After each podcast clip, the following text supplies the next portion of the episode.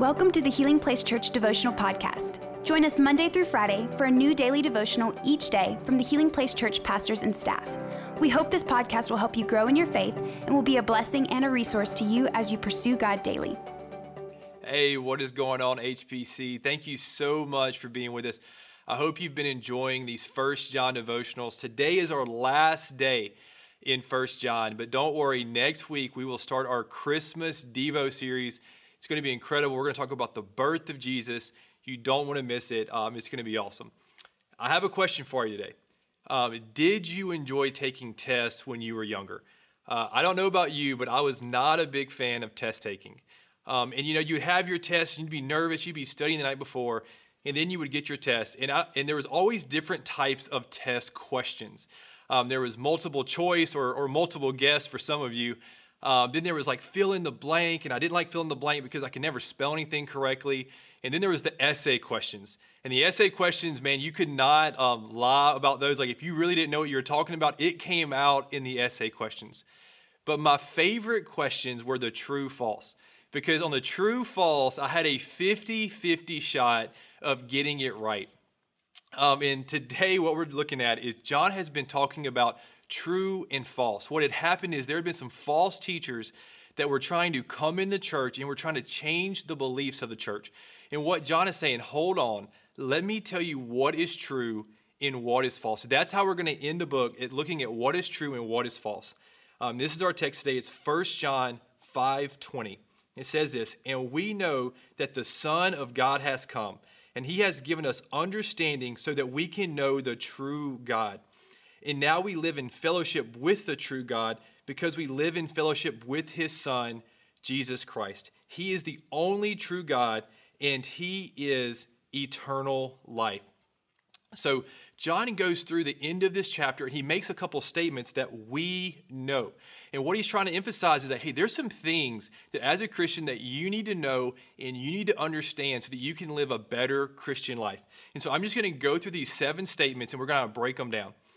The first thing, this is in verse 13, it says this We know that as believers, we have eternal life. So, what does eternal life mean? What this means is that one day my time here on earth will end and I will spend the rest of my days in heaven with Jesus.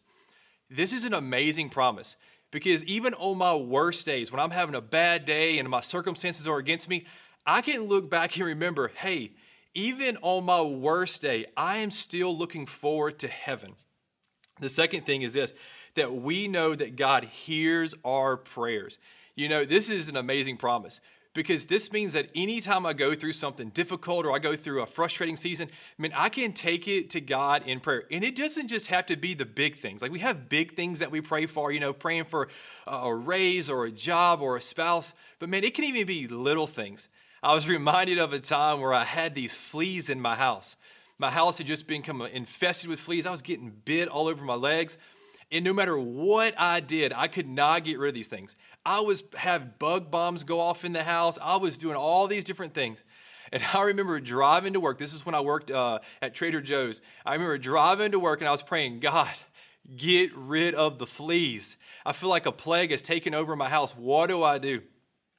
And I remember praying that prayer, and then I talked to one of my coworkers, and she goes, Oh, well, my uncle's an exterminator. God sent me an exterminator to get rid of the fleas. Um, this next thing, God, uh, we know that God answers our prayer, just like me with all the bugs. Man, God answers our prayer. We don't, we don't have a God that we can bring our request to, but we have a God who answers our prayers. The next thing is that we know that as God's children, we do not have to live in sin. Now, this is not saying that we have to be, live a life of perfection or that we won't ever struggle or we won't ever fail. But what this is saying is that we no longer have to be bound by sin. As a Christian, my life should look different than it did before Christ. Um, as a Christian, now I'm empowered by the Holy Spirit to live a life that looks different. That means that the things I used to struggle with, the things that held me bondage, that, that held me captive, I no longer have to be bound to those things because now I have the Holy Spirit to come in and help bring transformation to my life. The next thing is that we know that we are God's children that I am a child of God, that we are sons and daughter of the God uh, Most High. Um, and this is incredible because this means that God, I can look to God as a father. You know, often we'll look at God as a, as a judge that's just ready to drop the hammer on us, or as a referee who's ready to call a penalty on us. But the reality is that God is our heavenly Father. You know, and maybe you you had um, a, a rough time growing up, or you didn't have a good father figure in your life. You know, God is the perfected version of your earthly parents. He is, because a lot of times we'll look at our parents and we're like, well, if that's what God's supposed to be for me, that those people let me down. The reality is, God is a perfected version of them. He will never leave you, He will never forsake you. He is always for you and only has good things for you. The next thing is that we know that the Son of God has come. This is great news. We know that Jesus came to this earth he lived a perfect life and that he died for mine and your sins. Um, that he has made it a way for us to be able to go to heaven, that he's made a way for us to be forgiven, that he's made a way for us to have a great relationship with God.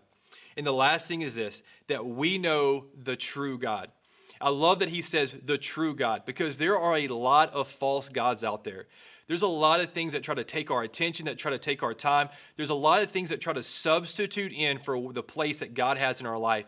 But John says, we can know the true God. And you know, the know here, it's not just a casual, this is not just some knowledge that you put in the back of your brain. No, this is, I know from firsthand experience the, the things that we know here and the things that we take away from this, if we can put these into our lives and really believe these things, these will change how we see things, how we see God, how we see other people.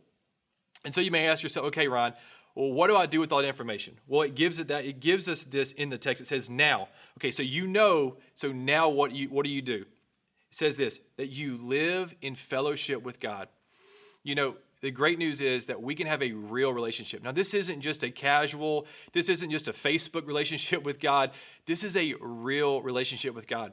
This means that I can go to God, I can talk to God, that I can hear from the Lord, that I can ask God for advice, that I can ask God for wisdom, that I can ask God for provision, that I have a real intimate relationship with God. You know, and why do we do all that? Why do we try to bring change into our life? Why do we try to, to live a life that glorifies God? It's because we want to show people the love of Jesus. You know, it says, go live a life that looks like Jesus. That's what the whole thing about John is like, hey, go, go follow these commandments. Go show people something different than the world's ever seen before. And all of these things will, will eventually let us be a reflection of the character of Christ. So here's my application for you today. The first thing is get alone and think about some of these things. Think about how that we have eternal life, that God hears and answers our prayer that I can be free of sin, that I'm God's child, that Jesus has come to forgive me of my sin, and that I can know the true God. Ponder on these things. Go, go, take some time to reflect. And the second thing is, man, spend some time in the Gospels today. You know, go read Matthew, Mark, Luke, and John. Spend some time looking at how Jesus treated people and the life that he lived. Because the life that Jesus lived should be the life that we are pursuing to live that we should try to be a reflection of Jesus, that each day I should wake up and try to look more and more like my Savior. Let me pray for us today. God, I thank you so much that you have given us things. God, that you did not leave us. God, you have not abandoned us, God, but you have given us wisdom, God. You have given us your, your word. You have given us the Holy Spirit to, to bring transformation, God, and to bring revelation. Father, I pray for everyone who's listening, God, that we could know these things in our heart, God, and that we can take these things and we can apply them to our life to look more like your Son. I pray all this in Jesus' name. Amen. Thank you for listening. Take a moment to subscribe so you don't miss any of the daily devotionals and be sure to share with your friends. For more information about HPC, visit healingplacechurch.org.